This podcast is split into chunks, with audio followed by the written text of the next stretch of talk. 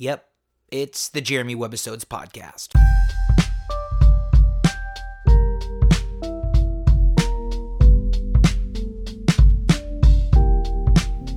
Here we go.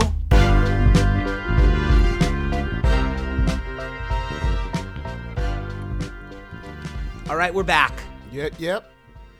It's crazy because for for us it's an entire week, but if you're binge listening to the Jeremy Webbisodes podcast on say like an international flight, it could have just been like a matter of minutes for you. So it's like time travel. Once again, it's super wild to me. It's wild. It's an eternity for us. I is. look forward to the minute we stop. I look forward to next week to see you with headphones on. I look forward to seeing you too, and and I, and we look forward to seeing you, ladies and gentlemen. Um, in case you've stumbled your way up the wrong direction, you have found yourself at the Jeremy Webbisodes podcast. I'm Jeremy Webb. I'm joined in the studio by my good friends Ryan Hatch and Joss McGinty. I like to change it up. Uh, uh, you know, You never know who's gonna get. I think contractually Joss gets it, but uh, but I like I, I, I applaud that you'll mix it up.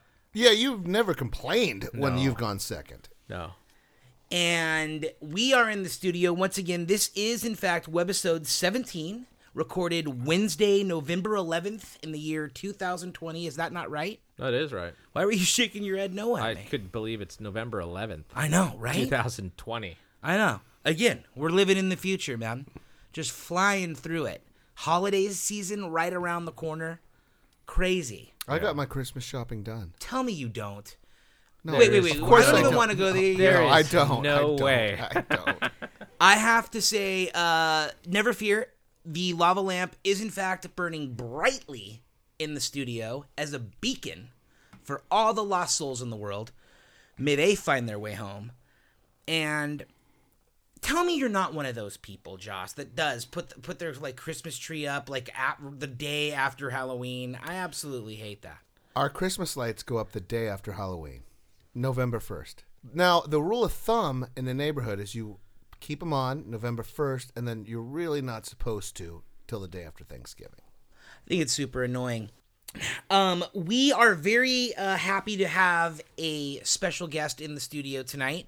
Not only is he a uh, friend of the show, but he is just a good old friend of ours, of everyone in the room. Um, another a buddy of ours that we went to high school with, have a, a long history with, Mr. Chris Barabee.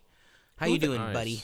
Thank you for having me. Yeah, man. Thanks for being here. Who in the fact, hell is Chris Barabee? I've been looking. I can't- believe who- I, I who- believe it's Chris Berube. Who, who canceled tonight? right?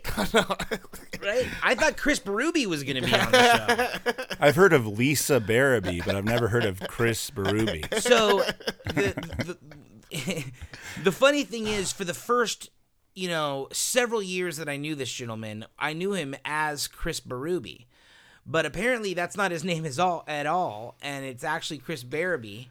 So I uh, don't uh, I don't believe I don't subscribe to that newsletter. It's Chris Berube. yeah, for me, it's Chris. it's Chris Berube. Berube. That's it. There's But if no, you Coming coming to- from coming from the guy who actually is said person, neither do I. I am Chris Berube. It kind of like is, is is it's interpretive. Yeah. If you talk to his dad though, it's Mr. Barabee. Bobby. Bobby Barabee. Yep. What Um, a so cool think- name is Bobby Barabee. Right. Well, that sounds like a like a shortstop, like in the 40s. He was a catcher. It does. It And does. by the way, uh, Mr. Barabee, uh, Coming the, to the the house. 60s, Hey, not how the about 40s. a cheers to Happy Veterans Day to Bob Barabee today? yeah, We got proud. A of it. listener. You know, Bob Barabee had one of the greatest jobs during the war of all time. He was a barman. He ran the officers club. And uh and what I mean if you if you have to be if you have to be there doing that. Yeah. And he was on the basketball team. Yeah. I mean fan. Yeah, have you been shot? No. No. Would you like a shot? Have been fouled. Yes. Yes. Have I been fouled? And the thing is, I mean that that's an entire show in and of itself. We Yeah, could get pull it- we could pull it get him, together. him on here and talk all sorts of fantastic stories about being the guy that runs the officers club uh, during the Vietnam War. And in fact, he ran the one in Cambodia. when Non we weren't even competent. specific, we weren't even supposed to be in Cambodia. And he, he But we had a bar there. yeah, but we had a bar there that, that was run by Bob Barabee. Pretty sweet. So, uh, but that's not at all what Chris is here to talk about tonight.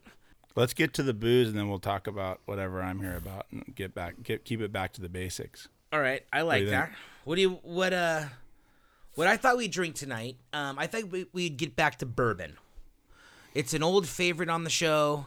Um, it's something we talk a lot about. Pretty much everything we've we've had to drink on the show, not everything, but a very high percentage of the things that we've had to on the show are aged in bourbon barrels. Um, and it's my, it's my favorite. You know, it's my go-to. Go to? Yeah, if I had Go to to. pick, I would say it is unquestionably your go to. could you even count how many bottles of bourbon this foursome has had over the last 25 years of Oh. our life? my goodness. I mean, bourbon. Uh, Like one a Jeremy year. Ryan and I lived together for three years. Uh, we probably drank two or three bottles in that time. A week? Oh, did I not finish the sentence? Yeah, I, I am sorry. I, I, you know, when, you, when you've known got- someone for so I got a long, you brain finish their there. sentence. I think I, I, I think the mic cut out. The mic cut out. The mic there. cut out. Mic cut out. So we we've gotten back to bourbon. Um, this is a Widow Jane. Uh, it's won a bunch of awards. Uh, Widow Jane, aged ten years. This is a product from New York, and so um, I'm gonna pop the cork. It's a cork, so we can get a pull. nice.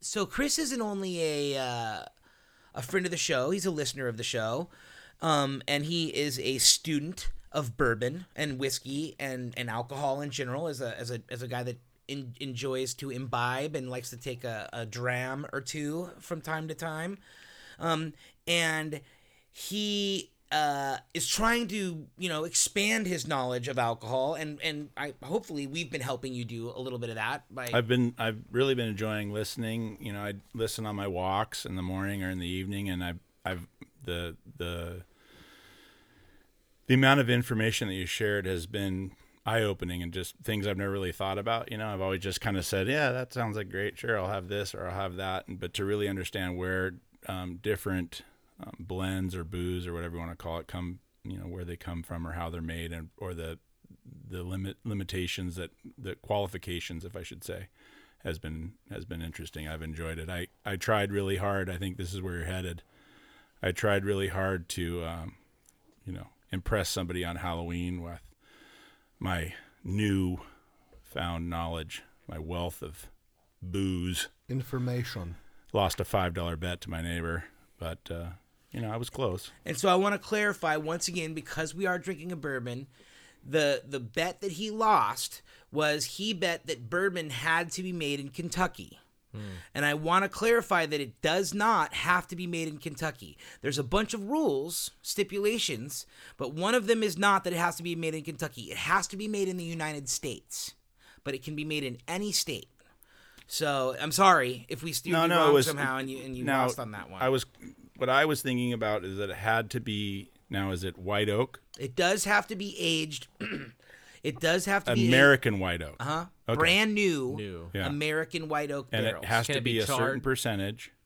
It has to be fifty-one percent corn mash bill. So I knew there were half dos, and I just got the I got Yeah, the wrong half. and a lot of people. That's a that's a very very common one. People think it like like champagne has to be you know from the Champagne region. Mm-hmm. That that bourbon has to be from Kentucky. I mean, in fact, that's a very very very Mm-hmm. common uh, misconception, but I- it's not the case. I was at a, a place picking up a bottle last week, and someone started talking to me about that and ranting on about how some place outside of Kentucky is calling it bourbon, and uh, and then but the guy was like so emphatic about it that I was just like, I'm time. not gonna fucking try to. Right. let- so you you know, it's not worth it. But but it, it you know you can you know, the fact is that that is not the yeah. case.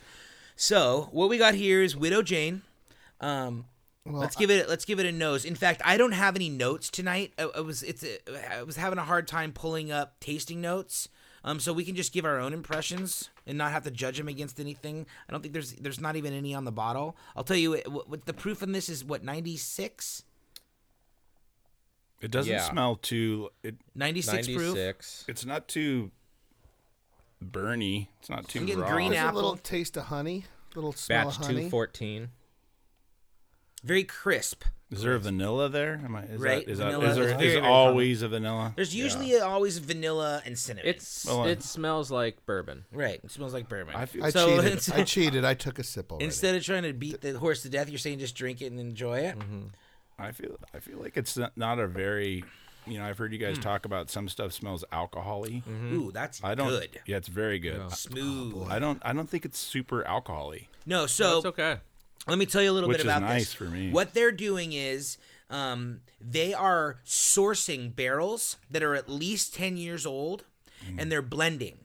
So they're not, they are also distilling their own product, but they are also going out um, and sourcing barrels not just from Kentucky, but from all over the place, doing, you know, going out, ta- doing a lot of tastings and sourcing and then bringing that stuff back and blending and then um, each batch is no more than five barrels. So they they do a five barrel blend and um, and that's what this product is. And no and they're all at least 10 year old barrels.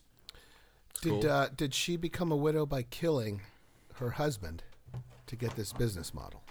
I, you know i mean i've got let let me see what i got on the website here I mean, when you go all in and say you're the widow, there's a story behind that. well i will tell you that Someone's um, left out. for Someone's left out. one of the Someone's- things that they put on the bottle that i wanted to talk about was limestone water Yeah. Um, and why is limestone water? Why would you put that in a bottle? What's the deal about limestone water? Well, I will tell you that um, limestone is a natural filtration uh, uh, Yeah. uh, medium, and one of the things that it pulls out of water is iron. And iron is something that you don't necessarily want in your fermentation or your distillation because iron has a tendency to make things taste bloody, which is not a taste you want in your product. So Just limestone, because iron's Speak in for yourself. By the way, right? So I uh, limestone pulls out iron, which is something that you don't want in your fi- final product, and what it adds is calcium and magnesium. And calcium and magnesium bond with carbohydrates to give a really, really smooth mouthfeel. So that's why limestone is something highly sought after by distillers. In fact, in Kentucky, um, that's what they a lot of them hang their hat on. That's why the whole bourbon industry started in Kentucky is because they have a natural layer of limestone there, um, and so they're they're all you know using limestone water, and uh, they were just like a lot of. Stuff out there there are people that will tell you that that's all marketing too and that you know it's superstition and that limestone you know kind of um, but science is proving more and more that uh, truly, I mean, obvi- th- there is no refuting that limestone does pull out the iron and does add the calcium and magnesium, and uh, and it tastes good, and we continue to to like that product. So. Um, oh, and the, and the point I wanted to make was they are getting a lot of their this this Widow Jane bourbon is getting a lot of their water from mines. It says on the bottle there, mines in in uh, Hudson Valley, and one of the mines they're getting the water from is called uh, uh, something Jane, and so that's why they put it on the bottle. Baby Jane, Baby Jane Mine, is one of the mines there. Here's here's something. Did you were you saying something, or are you just? I was well. Now I have two questions, but the, the first question is: Do a lot of other bourbons use this technology, if you will? Or, Yes, bourbon. Like I said, in Kentucky, all of their because we've never. I don't think we've mentioned limestone. You're you're right. We haven't talked about limestone really, and that's why I wanted to bring it up tonight. Um, and because they took the time to put it on the bottle, and like we, you know, like we've talked about before, it's all marketing. But limestone is a thing, and uh, to answer your question, Joss, um, you know, Kentucky has prided themselves on the fact that the water that they use is is uh, limestone filtered water. So what these guys do, what what Widow Jane Bourbon is doing, is they're getting these these bourbons and they're blending it and then they're proofing it with this local mine sourced limestone water, and that's their their thing. Cool little tidbit of history about the Hudson Valley and, and the mines.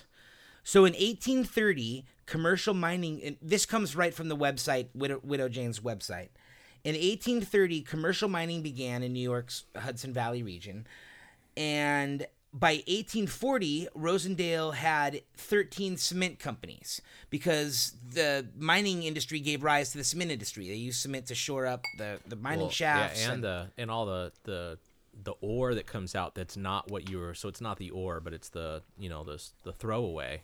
You know, you make be- that into gravel that goes in your concrete. right, Like, you crush it up. and- exactly. You're using your own stuff.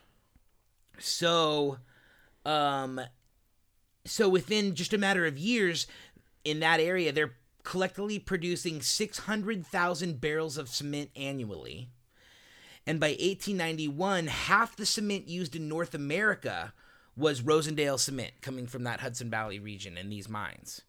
So, um, and, and it was driving the canal industry, water ducts, the railroad, all the, you know, the expansion of, of the United States. So cool history. And that was a thriving.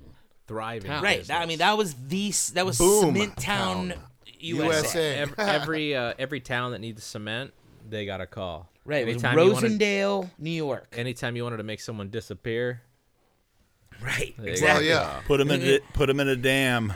Seriously, that tie to the New York and cement Yeah. thing, I never really put two and two Hey, together. Hey, come over here. They Put him in some cement tennis shoes. Let him sleep with the fishes. Can I So- can I ask a quick question? Yeah. On this widow Jane here, um, seeing forty five percent. Am I accurate there? Yeah, 45.5. So 91 proof. Not super knowledgeable on that. Where does that range in bourbon and strength and? is So that- is bourbon that- has to be over 80 and under 120. okay, all right. but for the most part, I mean, where the the the harsher, the ones that are more have more of an alcohol flavor are a hundred. you Right. know, and What's that strong wild turkey one 101. one oh one? Okay, so that's right in the. Yeah. right in the I mean, middle. and there's some what's- what really, really what's high, Daniels? like Booker's. Um, tends to be real, you know, uh, right, almost right at 120 sometimes. Yeah. Jack Daniels is 86. okay. So there's your range. No, I appreciate that. Thanks. Um, it's good. I mean, I'm, I'm really liking it. It's super It's smooth. super smooth. They would so then know, I- basically what they're going around is they're finding a bunch of really fantastic bourbon. They're they're uh, they're blending it together and then they're mixing it with fantastically yummy smooth water. Right. So is this blend? Is this, you know, I don't know what the word is. A distiller is distiller. Is that the craftsman himself? Is a distiller? Well, he's there's the the blender, The blender. that which is a which is a craft in and of itself. So from listening to previous shows, the person that's doing the blending is, I mean, is pretty integral to the to the whole process. Oh, absolutely. It seems like this is a common theme. You know.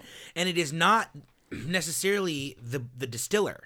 Okay. The blender it can be it now now it can be, but Could it, you be the blender and the distiller? absolutely Okay. absolutely That's cool. Um, how come I've never heard of this? It's delicious. right. And uh, is it small batch? Is it, uh, you know, where did you find it? It All is small batch. questions. You know, I walk into the liquor store and I try. I'm- You know, at this point, we've we've had a lot of different things on the show, and I'm just constantly trying to find stuff that I've never heard of. And this this hit a couple. You know, ticked a couple of the or this checked a couple boxes. It was something I never heard of, and it has won some awards. And I can't. You know, you would think on their website. Oh, here we are. The awards: Gold Outstanding in Bourbon, six years uh, double gold San Francisco Spirits Competition, which is a very prestigious award. Um, gold tastings.com, best in class World Whiskey Awards, bourbon uh, over five years old. Gold World Whiskey Awards, bourbon over five years. Double gold Great American International Spirits Competition. So it's it's won a lot of awards, and yeah, it wasn't on my radar. But I walked into the liquor store and it had a bunch of blue ribbons and stuff. I mean, obviously, again, it, they were marketing it well. Whoever was pushing the juice came in and, and decorated the, the shelf very nicely. Yeah, it's it's not one that I would say is that. Uh, it, it does. It's not screaming some uniqueness out at me.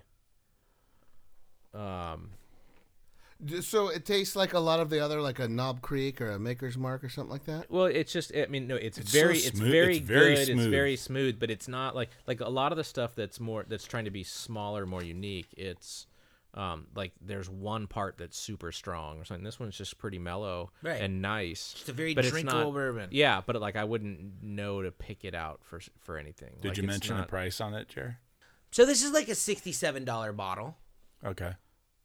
So it's not, you know, it's not breaking the bank, but it's not, you know, that the mellow corn was 18 bucks. I got to tell you, after the last show, Coach Baseball uh, bought a bottle of mellow corn and he took it to a blind tasting and it came in last place. Wow. So, but again, it was against a bunch of very nice bourbons, Yeah, because people are bringing. and mellow corn isn't a bourbon. It's yeah. it's in used bourbon barrels, so it's not going to drink like a f- nice. you got to yummy, imagine the people that are at this bourbon tasting know what they're know what they're doing. Right. It's probably not just a you know. By the way, how hoity-toity is a competition like that? No, Everybody no, thinks no. they have the best palate. They know everything. I think no, this wasn't wasn't that. This was just a bunch of dudes, you know, good good Having dudes. fun, that's the, different. having Sitting fun around, in the basement. and they, they put them in flat. Exactly. Okay. They, Well, they all had their own little flat, like metal flasks and stuff. Well, that's way different. passing it If you're eating one better. sausages, the game's Yeah, on the background. That's what it was. That's. I mean, it's Coach Baseball, bro. but I mean, some of those competitions, people are like in ascots. Yeah, the, You know what I mean? Like it's not crew. an ascot crew. you hate to see somebody come in last. Right, you not- hate to see someone in an ascot. So There we go. the reason we have you here tonight, Chris, isn't you know just to talk about fat male fashion.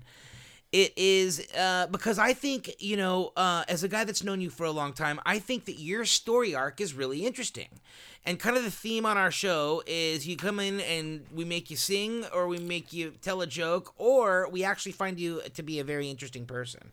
Um, so we're gonna fo- have to come up with a fourth thing. yeah, no, Dancing. which isn't very good on podcasts. Phenomenal dancer, this big Chris. You should see him now, guys. Oh, It's just, I mean, How did he do that with his legs? so yeah, I'm not gonna have a that guest on the podcast. There's no like ballet people coming on here. Yeah. Um. So what Chris does now is he is a financial advisor, uh, successful. You know, uh, he's you know living the American dream. Um, but that isn't really the trajectory that he was always on. And um, it all starts back to me, the story starts, uh, when you're doing uh, your radio show in college. Uh, graduated from, from KWVA 88.1 Eugene Campus Radio. Oregon. He clearly has a fantastic voice for radio, It which was a is great. another reason. It was a great gig. A lot of fun. It's like I always, you know, I love having Josh on the show because I, I always tell Josh he's got a great face for radio. Right. But you actually have a really good voice uh, for radio. So you, you're you're you're you're you're a duck. You're a proud duck. Go Ducks. You're going to Oregon, and you and your your freshman year you get a radio show, and you, No, it was well. Let's clarify the Okay. facts here. I I was going through a period of time in my life where when people, I feel, gosh, I'm one of those people. I was going through a period of time in my life when someone, you know, said, you know, you can only hear it so many times before you either hate it or you embrace it. And all my life, people said, "You've got a radio voice. You've got a ra- you got oh my gosh for radio." Blah blah blah. And one, I heard it one too many times one day, and so I walked into the campus radio and and um, they asked me to, uh, I think it was 100 or 150 bands, you know, on call. Write down 150 bands that you would play just off the top of your head, like Yeah. what would your playlist look like? you like? know and and i you know i was at like i didn't i'm not a it's weird as a financial planner i'm not a numbers guy but i am a numbers guy i blew through it i was at like 200 and i was just getting into like genres that i liked and i got hired So, and primarily the kind of music you were playing at the time was reggae. yeah they didn't have a reggae sh- it was actually qualified as as a world music but i uh, specified in jamaican or reggae They're in the world. Yeah they are in the world it was great it was it was great yeah, no, I ask think even on on XM radio, uh, the Jamaican or the uh, the reggae channel is like falls under the heading world music. yeah So love to talk about it. It was a good, great time in my life. right, so you're you're you're like you know like white boy from South Orange County doing uh, a pretty kind of deep roots show, Yeah. Um, which is awesome. I mean, you're you're the world music, you know, reggae show. It on was a small campus, town. We only had a couple of radio stations. but a lot of uh, It was, reggae a strong, fans. it was a strong frequency, and the reggae vibe, dready vibe in Eugene is pretty strong. So I had a, a lot of listeners, and I was from um, basically from midnight till two in the morning. So when everyone would get out of shows or bars and go home, wrap up the night, you know, that was the show they listened to. So that was it was a lot of listeners. So what I want to take out of this whole thing is, you know, reggae is pretty positive music. And we're going to continue with your story because that kind of path with reggae continued. Um, and you've gotten to spend some time with some pretty uh, big names in the reggae music industry I have. and um, and I think it's it's it's really interesting that maybe some of those tidbits of knowledge that they dropped on you and some of the the maybe some of the rootsy vibes that you gleaned Knowledge. that you spent with those guys um, has led has led you to where you are now and your success now and and I think that's really interesting because I think a lot of people kind of equate reggae music to, um, you know, pot smoking and like hippies and and maybe think that it's maybe not so motivating, and they don't realize that, um, uh, you know, the I, I guess the average maybe casual reggae fan. Uh, or, or maybe somebody that doesn't even isn't a reggae fan doesn't realize that reggae music is extremely powerful and not only motivating but connected to uh, a really incredible history. Yeah, well, I you know I I think that a lot of it comes from you know reggae comes from a lot of different areas and there's a lot of different genres and so on and so forth. But I was always really drawn to the original Trenchtown reggae, where it was a message of suffering um, and trying to bring light and positivity out of that you know, and find the good in everything. And I think that regardless of where you're from or where you come from, that finding light and finding positivity um, will never steer you wrong. What age did you start listening to reggae, and when did you realize, like, you know what, like, this is really my jam? Because you can listen to anything at any age, but like, what age were you in high school? Happy to do it. Shout Junior out, high? Shout when out. did- I think it was about seventh or eighth grade. This kid I used to skate with that lived in my neighborhood. His name was David Kowalski, super talented artist. Maybe someday you'll hear this, but uh, he had, I believe it was probably Bob Marley Legend.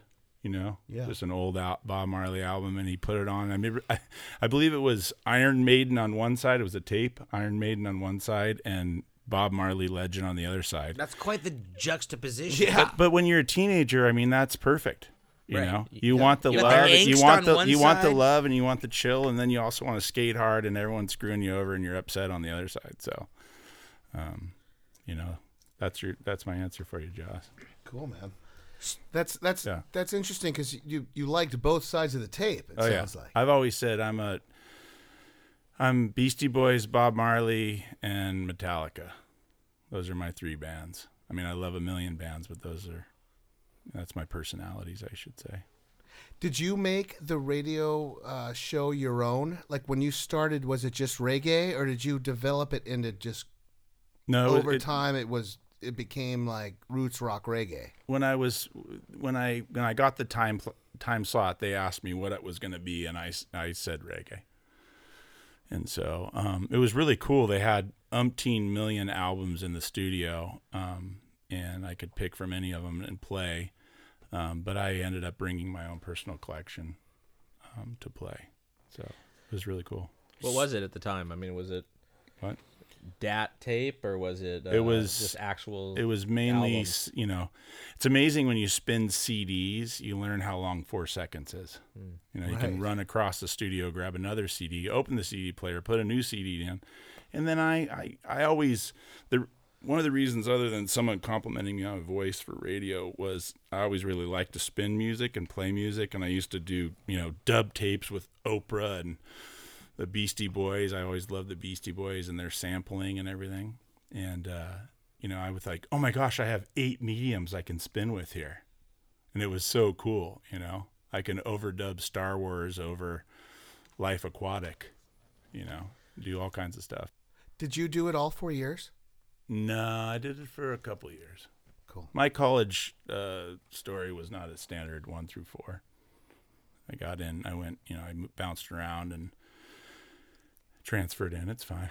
I uh, I think I did it two or three years. But I but I op- it opened many many many doors. Yeah, so that's kind of where I want to take this. So that's not you, you didn't meet these reggae artists and, and spend the time with the reggae artists that I'm, I'm referring to uh, through the radio show. You eventually got into doing security. I was doing that before the radio show. Okay, Yeah. So so okay, so tell me tell yeah, me tell us about that. you're doing security for a thing called Reggae on the River. I did. What t- tell me about Reggae on the River? What is that, and is it still going on? I believe it is. It's had a some sort of weird thing that's happened where the people that own the land and the people that are throwing the festival have gotten in some argument over money, which is unfortunate. So there's one that's on the original land and one with the original name. But when I did it, it was on the original land, and it was actually a fundraiser for the Mateel Community Center, which is based out of Garberville, California. They had a fire. It was an old hippie com- uh, old, excuse me, old hippie community the the community center burned down and so they started throwing this reggae festival or world music festival to raise money to rebuild the Mateel Community Center um, and I got lucky enough to start working security there and over years I worked my way up to being one of the you know main backstage um, Well, on I mean, I, stage I gotta say, Chris is a big guy. How, how tall are you? I'm six six Yeah, he's sick. You know, he's, he's not your average Joe. He's a six six. when I did it I was six six two twenty now I'm six six two something. something So I mean, he's a big guy, and it was that. thanks your for first, dinner Jer Yeah. yeah.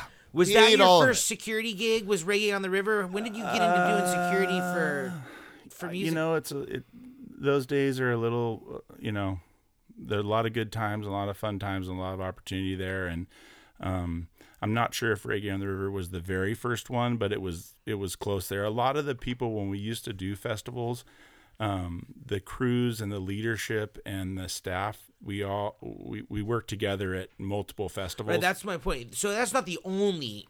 No, I did. I did. at. I did them in Tahoe. I did them in Reno. I did them in uh, Sierra Nevada. I did them in Truckee. I did them in um, I don't know, all over the place.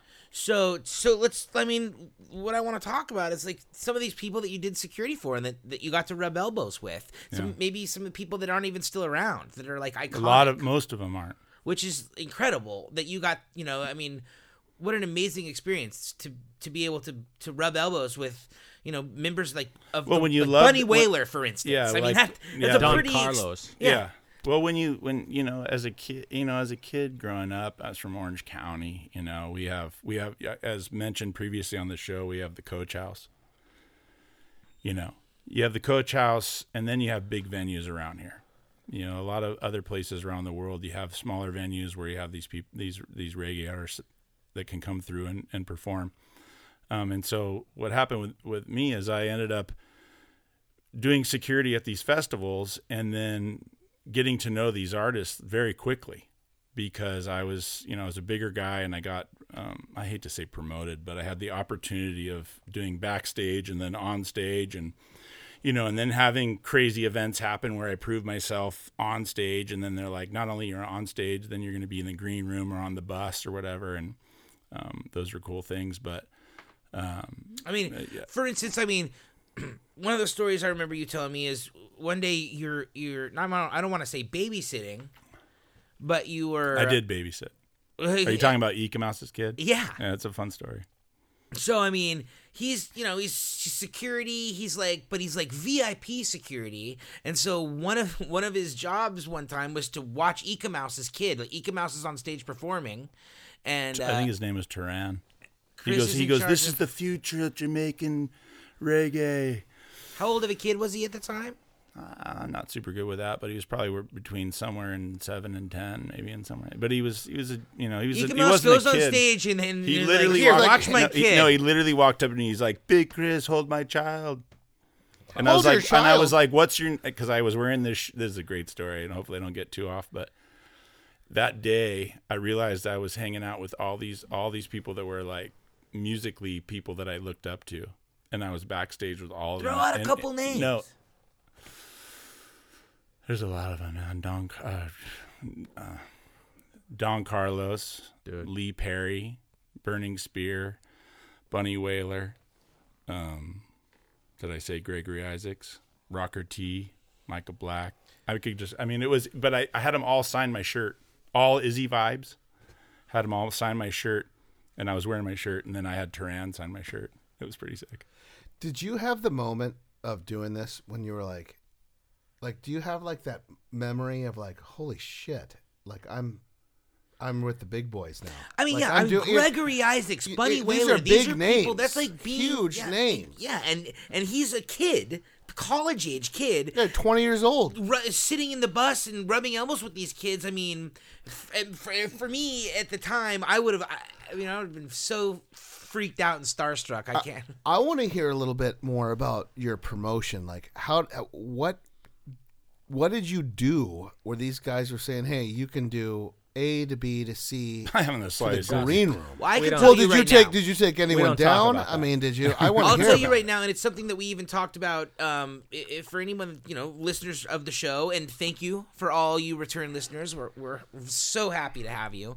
Um, on the Bonner Rin episode, we talked about Chris and talked about him as being a guy who's kind of really, really. Not only is he a big man, um, in fact, Bonner was equating him to uh, Michael Clarke Duncan. to Michael Clarke Duncan as being a big guy Well, with a Michael big Clarke Duncan's a little big. He's bigger. Yeah. Um. Uh. But no, God, I- R.I.P. I think God I think we're both guilty of being big guys that choked up by soft stuff. Yeah, yeah. But that- exactly. That's the point. Is Chris? is a I cry guy watch I cry Right. watching Thirty for Thirty. with a big heart, Yeah, right. and so and I think that that carried along, especially in that community, in the reggae community, where it's you know very Well, these guys these guys grew up in the, a lot of these guys grew up in the ghetto and are, are they're they're a good judge of character and Not I- very I- trusting of the yeah, and average I, and, white and I would either, say that I'm the. I'm not trying to say that I'm the best person in the world, but I think I always just kind of You're going to give it I, your best shot. I right? just You try to keep fact, it real, you know. I'd And- like to kind of go there. Um, you know, I kind of just brought it up. Did you experience, you know, because let's be honest, Jamaica's history and the history of reggae. I mean, it's it was it was rebel music back in the day, and and um. So did you being around that community as a as a big white guy? Did you how was that experience? I mean, what was the the kind of like the lens that that you were viewed through um, on their behalf, or, or was it very accepting from like from the beginning, or did you have was is there like a proving ground that you had to go through? Um, I think that's a good question. To quote Bonner, uh, I would say, you know, Well, part of being there, if you're there all the time, it's a you know it's a familiar scene. You know, a lot of those guys they just don't trust the average Joe. But if they see you time and time again, and then you you find yourself in a situation where you might be um, helpful or prevent something that could be ugly once or twice. Um, you, you know, it's a tight knit community, so you, you, you kind of start to get the nudge of, hey, we should use this guy. Mm. And, and maybe that I don't know if that answers the question, but Yeah, that, no. that's how I that's how I, I just tried to be there every single time that I could. It's like any job, you know, whether it's backstage Reggae on the River or it's your new job at you know in Irvine or whatever. You, you know, show up early and and stay stay late and work hard, and you're probably gonna you're probably gonna get recognized. You know? brass tacks. What is the worst thing you've seen at a concert? Can't And I have won't, you- I won't I won't No, then I'll rephrase it. When's the the first time? thing? When's the first time you had to like really be a bouncer? Like you know what I mean? Like someone was being so drunk and lame, and you really had to. We like, thought somebody was there. attacking Apple Wiss at uh, um, who's a guy from Izzy Vibes. We got this rumor that this uh, somebody had a machete stashed in a poster tube, and they were going to try to um, stab him on the stage or whatever you do with a machete. And um, we were all all points bulletin, and uh, you know, never turned out to be anything, but we were all pretty high alert for that, you know. We've had, I mean, we've had gun, I've had, I've had it all. I mean, I did, I did high level security for 25 years at music festivals. So I told Jeremy I wasn't going to tell any of these stories. I, No, I mean, Ryan- but you're bound to deal with some of the worst of humanity when you're in And the best- large, and the best too, right? man, Well, and the best. absolutely, absolutely. That's that's the point. I mean, want to hear what Ryan would do on a high alert when someone they thought had There a you go. machete. Call Big Chris. Call Big Chris. Yeah. I would I would text Chris. and make sure we had the appropriate people there. I don't want to be bothered in the VIP room. Yeah. Yeah, right. Yeah. Ryan is painting in like uh, like uh, in a Winnebago, like I a like half to a mile have live reggae music while I paint, and I don't want to be bothered In his hemp shorts. by a guy Right, wielding a right. machete. I, I have to I have to say, you know, in all the years that I've done it, and I did, you know, I, it's so crazy to think about like twenty plus years, you know, every summer at multiple fest, you know, and really at the end of the day, there's been just a handful, handful, excuse me, um, it's good bourbon, handful of times that things were really sketchy. I Yeah, bet 'cause if people most- run ran up to you, but with we always cans we, we were like we were we were taught we were taught and we that what's so cool about that group of security is that we maintained through it's going to sound so cheesy but we maintained through love and hugs you know? We don't we're not we're not a we were we've never been a like um like a retaliatory security. It was always just like talk people down. There was always a reason why it was happening. And that's something that i think i think jeremy's initial question about things that you've learned from your experiences um, you know hostility breeds hostility. And and if you have somebody that's hostile there's definitely an opportunity to change their their mind frame and um, i think the that's likelihood you're gonna come in, they're just gonna try to top you. yeah, And then it you're- never it never works. It's to an try to- escalation it- it- situation. As, like being a big guy, I've learned I learned this a long time ago. If someone's trying to get gnarly and I come up and I try to say I'm a big guy, they're just going to get gnarlier. I'd way rather hug them and tell them a joke, and more than likely I can walk them out of the bar or the or the backstage or whatever. And because they just usually people are just upset and they're having a bad day and they just need someone to care about them. And if if being a backstage security guard means caring about somebody, then pff, I'm all in because actually we're at a concert to see friends. They, they didn't just happen to show up there. They're there because they want to see this music and maybe they're just having a bad experience or maybe they, you know, their friend gave them something they shouldn't have or they're, you know, they found out that their brother passed away. Whatever it is, you know. Yeah. So I think hug uh, hug it out like where I come from hugging it out. Yeah. So tell us a story about being in the car or the bus or you know with with one of these people and and maybe you know how they schooled you a little bit on on life. Well, uh Because I I mean I've heard stories that you were in the I think the limo with uh with I watched Scratch with Lee with No, Lee it was Perry. a, it was actually a Nissan Pathfinder. okay, but yes. you're in a Nissan Pa- limo, Nissan Uh, Pathfinder I, you know, limo. I, I have to I have to say I mean, Lee Scratch Perry, for those of you who don't know, is the father, grandfather, stepfather, uh, godfather of dub music. just roots in general. Created a little album called The Black Ark and then burned down the studio he created it in.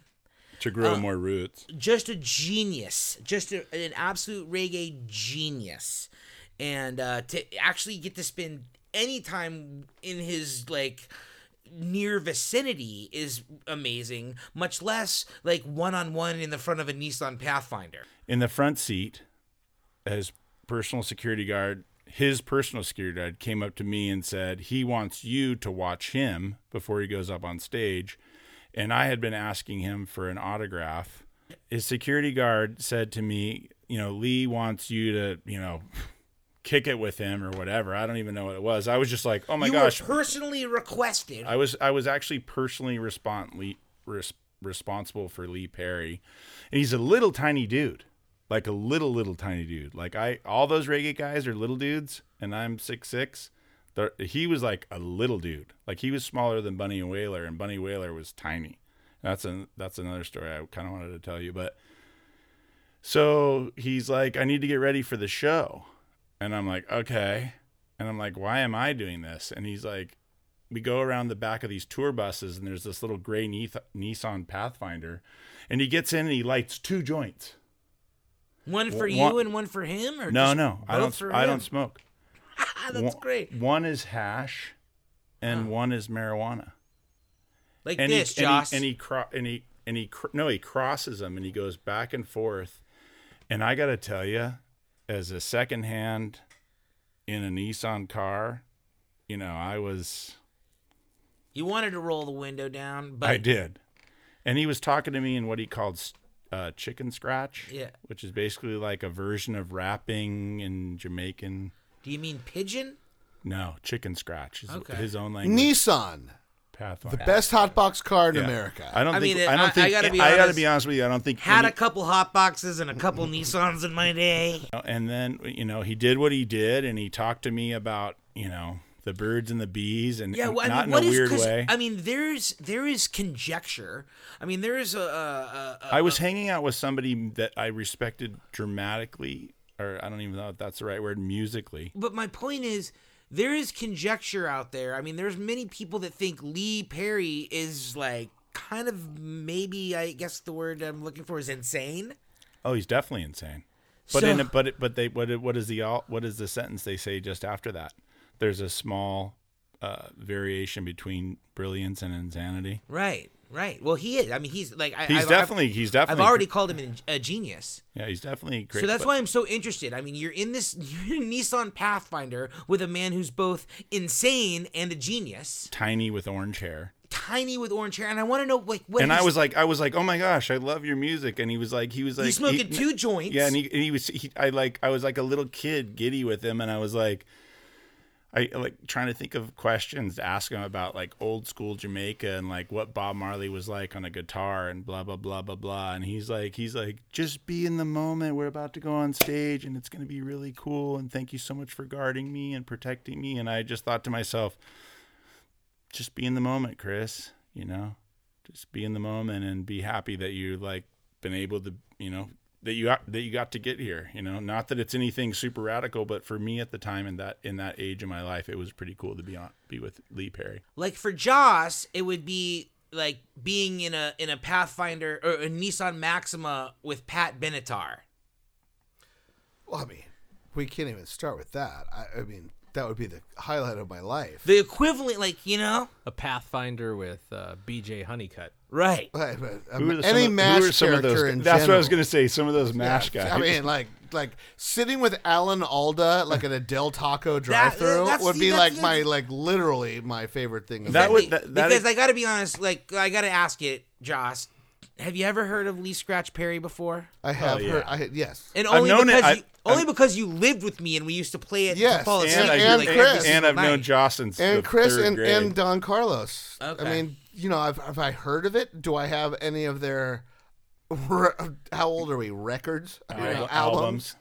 No, but uh, do I know the name? Yes. But and, and if it's reggae comes on, you're not going to turn the channel. Oh no, no. I'm a I'm a huge. Uh, uh, I'm a, well, a huge. Huge fan. I'm- I'm you're a a, huge I'm a- tolerant. I was in your car the other day. I'm a the huge other day, fan and of you being had tolerant the reggae to channel reggae. on. Yeah, I have a reggae as one of my uh, serious channels. I love. Uh, I he like mentioned reggae. Don Carlos, and I, I'd have to say that you know, of all those experiences, We've been to Don Carlos concert in Anaheim, Dude. I think that was the night the huge basketball brawl broke out. Don Carlos. yeah. Yeah, Don Carlos is great. Do How about you, Hatch? I you took big my- reggae what- fan? Yeah, actually, I've been to quite a few concerts. I actually was in Eugene, Oregon, and uh, we rolled up. And when I say we, um, I happened to run into Chris in Eugene, Oregon, and uh, we rolled by a couple of bars, and there was some reggae acts on there, and we walked right into the place and saw a great reggae show. Chris basically What was- knows everybody what- in where was Eugene, that? Oregon. Uh, I don't know where it was. It was in Eugene, but um, it was in Eugene, and basically the like the band saw Chris, and he was like, and they just like, I mean, the bouncers just walked us in the door. It was It, was, pretty, cool. It, I mean, it was a good time, man. When I first, my wife Christy, I love her to death. One of our first dates, I took her to the coach house, and I was telling it was Don Carlos, and I was like, uh, "I'm super good friends with this guy," and she's like, "You know, I'm dating her," and she's like, "Yeah, yeah, yeah, right, you're right. super, you know, oh god, Talking Don shit. oh my god, guy, this guy knows all these reggae people, whatever," and I'm like, we go up front and it gets all quiet. And i and i said uh, i was like dc and he's like yeah. And he's like what's up big chris? He's like acapella young schoolgirl for his lady. And he sings like one of his great like one of his greatest tracks of all time to Christy a cappella, a cappella, a- whatever you oh, say. Uh, I mean, it's And, close and she and, and she and she looked at me and she was like, "Whoa, You Like, do know. You You, are do friends, know him. You are friends with him. He did. cool. He did call you Big Chris from across a room. I But mean, you've been Well, he's the one that invented solid. the name Big Chris. But I think you you you had Don Carlos going before any of us knew Don Carlos. Well, it was original Black Uhuru. Yeah. Yeah. And what what year was that? When very when first they- reggae show I ever saw, by the way. Black Don Car- Uhuru at Michael Rose. Michael Rose, Black Uhuru at uh at the uh, House of Blues on Sunset give Boulevard. give give that. Uh, I mean, I 1996. ninety six. Yeah. Yeah, I think Michael Rose or not. Duh. See, I think- uh, Don Carlos actually is the one that gave me the nickname Big Chris, which is stuck pretty hard. I think in you the, were- on the festivals. I think you were pounding Don Carlos like in your garage. Like, Pounding whoa, Don Carlos Jesus. isn't a that's not a term. Uh, you mean Bumping- bumping? No, bumping, bumping. Don Carlos, not Gee. pounding Don Carlos. I have, I I have, didn't I- see you were pounding No, Don it was, Carlos. it was, it was- during, during, during, Bumping during Don this Carlos. escalated political system, I mm. don't want to anyone think that I was pounding Don not, Carlos. no, no, no, do not worry about any of that making it on the air. Oh, that was great. I think you were pounding. Pumping. I did it again. Okay, so Bunny Wailer. I mean, for those of you who don't know Bunny Wailer, was in a little band with a with a, with a guy that you might have heard of named Bob Marley. and the Wailers. It was Bob Marley and the Wailers. the Wailing Wailers. so tell me the tell me the Bunny Wailer story. Uh, Reggae on the River, somewhere, I don't know, in the early 2000s, maybe. Um, I had been, you know, I had been doing the festival for a while, and I, you know, I had some access. You know, I, I knew a lot of the um, entertainers, and I just couldn't believe it um, Bunny Wailer had performed, and he performed this new album called Communication, which didn't come over, um, you know, with huge success. And a lot of the people were in the bowl still watching these um, new acts.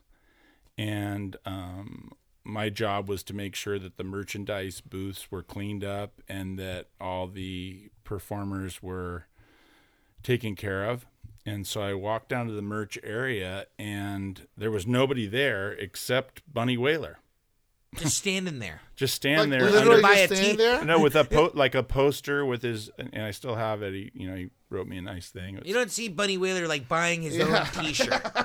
yeah, no, he, Like getting well, a he bag was, of popcorn and like. he Can I was get bu- one of the gray with my name on it? Yeah. yeah well it was you know it was basically just posters and cds that he was selling but um uh i just walked down there and i had like worked all day and it was hot and it started to cool off and so i was kind of like feeling pretty good because you're not in that you know that hot summer day anymore and and i was like wow i was like that's bunny wailer and so I went to my job first, and I said, uh, I said, you know, I said, excuse me, is there anything I can help you with? Um, you need help packing up or whatever? And he was like, I'll never pretend to do a fake Jamaican accent, but he basically was like, you know, I need to, I, I want to kick it with somebody, like let's hang out.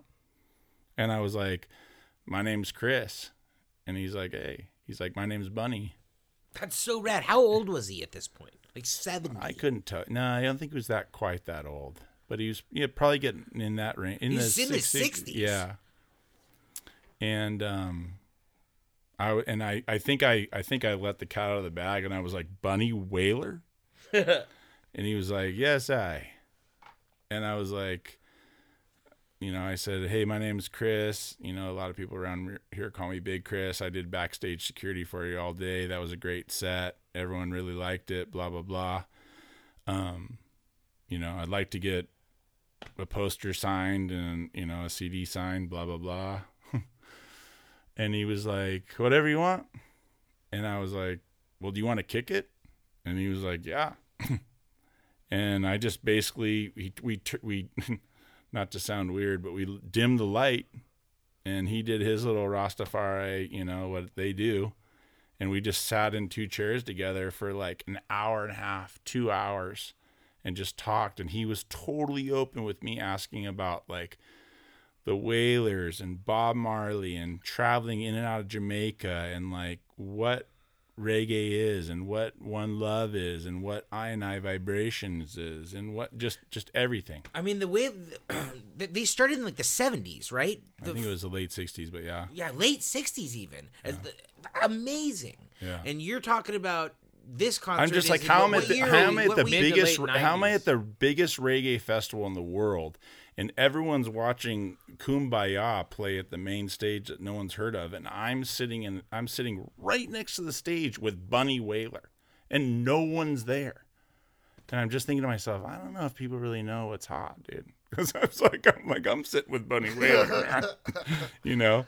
And we we became friends and we talked, and I wanted to know, you know, he's it was I I, I you know I was always curious what Bob was like, you know, and um, he was like, he was a little man, and I'm like stand next to Bunny Wailer, and he's like, I'm six six, and he's like five five, and he's saying Bob's a little man, and then you know we just we just rapped, and you know he gave me a bunch of big hugs, and he you know pre-COVID obviously, and he's like. It was like 1995. Yeah. What- It's what- a little bit pre COVID yeah, what year is it? Hopefully there will be a post-COVID too, you guys. But he just he just was like told about like positing, uh, excuse me, um, just you know spreading positive vibes and not judging a book by its cover and always seeing the bright side of things and making the best out of everything and just ultimately having a positive attitude. And i you know you asked me when i you know to come on the show today and what what you know what i learned from those experiences. And i would have to say hands down you know whether it's from my teamwork with my other security people or being backstage or or having the you know experience of a life or being with you know crazy celebrities um, usually they all have this same kind of thing. And that is don't take anything for granted and you know appreciate what you have in front of you and and appreciate the good and make the best of whatever scenario so I, mean, hope I hope that answers your question yeah, I mean, arguably, it, you can't come up from any lower than than the Wailers and Bob came from. no I mean, they came from like literally the streets. yeah To, cold stone is my pillow Right. Can I- didn't have that in Laguna Niguel as, Right. as rough as we had it Can I ask a, a a a question for people that don't know reggae very much? Like, Sure. what's Trenchtown rock? Like, what's Trenchtown? Like, where's that come I think from? Jeremy would be better ask that question. But Trenchtown is just a, a um, what's it, what's it called? A, t- a tenement town. Mm-hmm. Yeah, Trenchtown is a tenement town, which is a government subsidized community, which is where people of impoverished situations were were living. I mean, it's essentially a ghetto. Chris, who, um, and Jeremy too, because you very well versed in in reggae. Like, who were some of the founders of of the music? And well, like, Bunny Wailer, Bob Marley. well, I mean, all it, the- it has to go before I- B- I- Bob I- Marley. I just- it's before the seventies, isn't it? Or Not really. 60s? No, Isn't no, it it's really not because really? even Bob Marley, when Bob Marley started, he wasn't a reggae artist. He was a He, was, not a ska Rasta. He was not. He was. A, he was not a Rastafari. He was not a Rastafarian. And a lot of people equate reggae to Rastafari, but Bob Marley was not a Rastafari. Like when he first started out, he was a good old Christian, and you know that they wanted to rebel because they just they weren't feeling it. You know. If And- you and- look at a picture of uh, uh, Bob Marley's original band, they look like a black version of the Beatles. yeah, They're they're very clean cut. suit. Yeah, See, I don't know skinny that. t- No, that's a that that's that's a I- I great just- point. I- I just- I- Bob Marley. I mean, Bob Marley They and the discovered- Wailers cr- did create the genre. No, they- oh, Or I- they, I they didn't- I they didn't- didn't alone create it, but they were they were dra- huge they were drawn to it by by their alienation from their own society and they yeah. I mean, that's the thing about it. we could do a, an entire episode on just reggae music and its history, and it's tied to Christianity and Judaism and and and Israel and Egypt and You'd have to tru- have a true Jamaican in right, here, right, because which I, I, can I can get Don Carlos. that would be uh, amazing. uh, unfortunately, we got to wind it up, guys. So, um, just because I hit stop on the recording doesn't mean we have to stop drinking. And We are what more than halfway through the bottle. You can look around the room and know the ones that we really liked and the ones that we kind of pretended to like. And the Widow Jane is uh It's smooth. it's smooth. It's like what, what- give me a percentage on the bottle. we already We're, said. we're 40. at we're at thirty three percent. 33%. So it's a winner. Uh, Chris has been a winner of a, of a, of a guest. I want you to, um, if you could distill, to use a word that we like to use around here, all of the knowledge that you got to glean from the time that you got to spend with these illustrious reggae artists. just if there's just one- rad, just rad people in general. But if there's one phrase or one bit of uh, you know, uh, knowledge or a suggestion for how to better your life that one of them gave you, is there's anything that sticks out? I think it's just a, a combination of phrases. It's very it's very simple. Um, the rules we all uh, not rules. I hate rules. I think they should be called moves. Moves that we should all live by. I think that we should always consider the other person's opinion. I think that we should always realize where someone else is coming from. I think we should always try our best to spread kindness spread love, spread joy, and appreciate one another. And at the end of the day, we're all here for a short time. We might as well have a good time. BC out. Nice. So thanks for being here, Chris. This has been awesome. When old friends get together, you know the the chemistry is undeniable. Old friends are the best of friends. Old friends are the best of friends. We've all known each other. I mean, as Josh has mentioned, you guys have known each other for 40 years. I've known you since I was 14. I can't do the math on that, but it's a long time. Fifty five years. You and Ryan, though, didn't start off necessarily like on the best foot. Might maybe the worst of feet. You guys Yeah. kind of like were like mortal enemies when we first all started hanging out. How how I'm in the same room with him right now? I have no we, idea. We came, yeah, we came to, uh, you know, we had we had a rough start, but uh, had some, you know, disagreements, and then uh, and then after we both went, oh, I see where you're at, you see where I'm at, and we've been the best of friends since. I mean, Like, he's walking you into Ozomatli, uh, Yeah. Ozomatli concerts in in, in Eugene, Eugene, Oregon. Yeah. I think we got passes, didn't we? Yeah. that? Yeah. but it's uh no it's it's great it's it's one of those things where you you you know someone as a as a guy who uh you know puts out his best effort he's always positive he works his ass off and then to see him you know now where we've all known him forever and he's got a you know an amazing job he's helping people he likes what he does like it's a fantastic like full circle I think so, and I think it's amazing. I, I, I've known you for a hell of a long time, um, and I've gotten to see the story firsthand. Chris, first of all, thank you so much for being here, man. It is so cool as my friend, personal friend of 40 years, and Ryan and Jair's for 30 years. I mean, they barely know you. Yeah, Right. the I new mean, kid on the block. It's like Chris and I were playing like T-ball together. 92 Braves. 90 no, eh, 82 Braves. Oh, eight. Yeah, sorry. 82 83 Braves where our pa- uh, our dads were the coaches. I mean, pretty cool, man.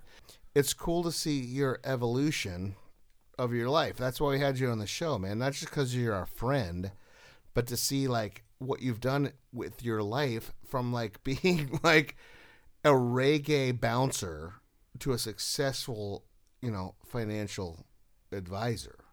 Uh-huh. You know, well and I- like kind of I think I think what the the overall statement is is that you know really Chris and and what you Bonner alluded to and things like that is that at the end of the day he learned some of these things as a bouncer for reggae guys that were positive and just do the best you can for the situation you're in and and and if you can help someone you help someone uh, moves that from that range through school through everything to financial planning where he gets to you know actually be successful by helping people and and and talking to people about what they're going to do going on it's a it's it just seems like kind of the the path all the way through was you're just doing good for people you're doing good for yourself You're putting you're, you're, you're putting, putting out a somebody in, good a, vibe in a better position. you're put, and, and it and it's not because you know it's it's you're doing the same thing in both occupations it's kind of you know your life is kind of flowed together and you're you're all right. Executing on what I, you I learned have I have a on. ch- I have a cheesy line that I used to say.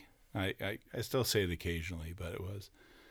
I used to protect people with my body. Now I protect them with my brain. and I think that's a great point.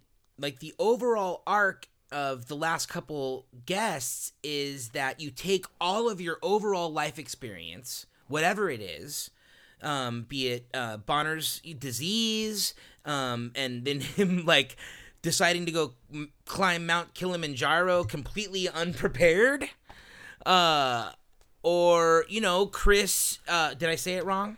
no, no, no. Oh, I thought you laughed. Well, you said Kilimanjaro, gyro, you know, but that's cool. I thought it was Killy. I enjoy it. Killy. yeah. I No, thought no. it was Killy. Only And then- if you've done it. Right, exactly. And then Chris, you know, having a very interesting story of kind of um and, and we didn't really get to go there tonight, but um during his whole journey while he was being, you know, a bouncer for these reggae concerts and doing the radio show and all that stuff, he he didn't exactly know what he wanted to be when he grew up. And obviously he wasn't going to always be a bouncer and he wasn't always going to do security for, you know, he got to really got to, you know, have some great life experiences doing that and got to meet some great people and um, I got to manage their money though. He got to know. see. Uh, he got to see through the various pieces of I'm going to do what's positive for me er, and for them, and Right.